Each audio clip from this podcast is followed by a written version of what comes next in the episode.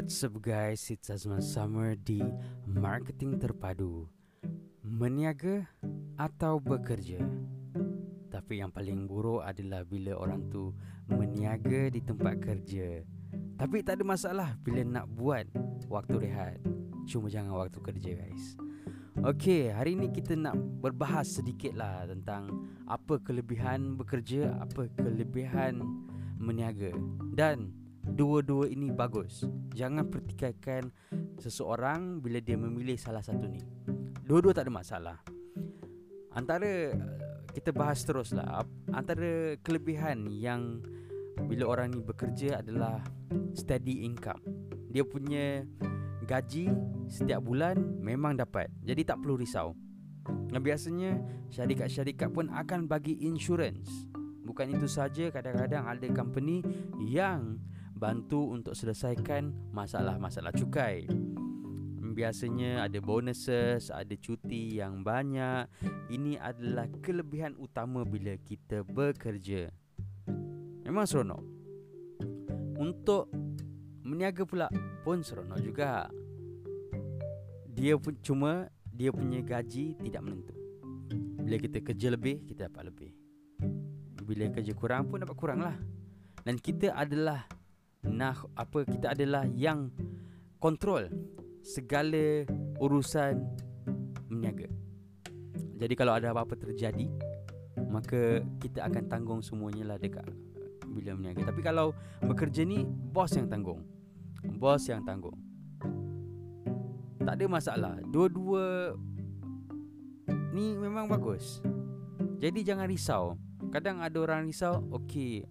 Apa sebenarnya apa yang uh, orang yang bekerja ini risau adalah kepada gaji.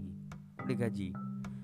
Saya ingatlah waktu saya bekerja dahulu apabila saya tak suka dengan gaji saya ataupun saya rasa saya lebih layak untuk dapat gaji makanya saya buat satu surat untuk pergi ke apa bos saya ke manager saya kepada CEO saya saya tulis surat untuk mengatakan yang saya telah buat sekian-sekian dan saya layak untuk dapat gaji tersebut.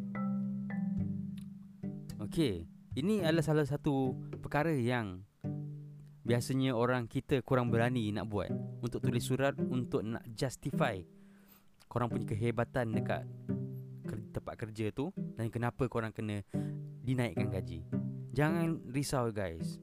Sebab macam ni Kalau tak suka Tak ada masalah Boleh move kepada company lain Jangan risau Jangan risau Sentiasa ada company lain Yang nakkan korang. Walaupun orang kata Tak apa Sekarang susah dapat kerja Sekarang susah dapat kerja Tidak. Kita kena try dulu Try. Hmm. Saya memilih Untuk Meniaga Pula Sebab saya rasa Saya boleh dapat Duit Atau income Seperti saya Bekerja dahulu itu saya dah, dah comfortable. Tapi adalah tips-tips orang yang bagi tahu apabila sebelum kita nak berhenti bekerja dan nak memulakan perniagaan, kita kena at least sekurangnya mempunyai 6 bulan savings. Tapi pada ketika saya berhenti tu, saya tak ada duit. Saya apa dah bayar saya punya uh, pembelajaran waktu tu, saya ambil master, master business MBA dan saya bayar pakai duit gaji saya tu untuk nak langsaikan hutang apa uh, langsaikan uh, fee belajar lah. Fee belajar. Lepas tu nasib baik lah waktu saya berhenti tu Ada beberapa klien yang datang daripada tempat kerja saya pun pergi jumpa saya Dan saya dapatlah job sikit-sikit. So setelah daripada tu baru meningkat lah. Kita punya Kita punya gaji apa semua yang kita punya income. Sekali lagi guys tak ada masalah korang nak buat apa pun dua-dua. Dua-dua sangat bagus. Nak bekerja ke, nak meniaga ke.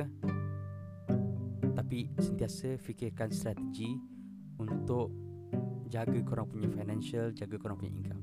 Itu saja guys. That's it. Be amazing. Talk to you guys The next one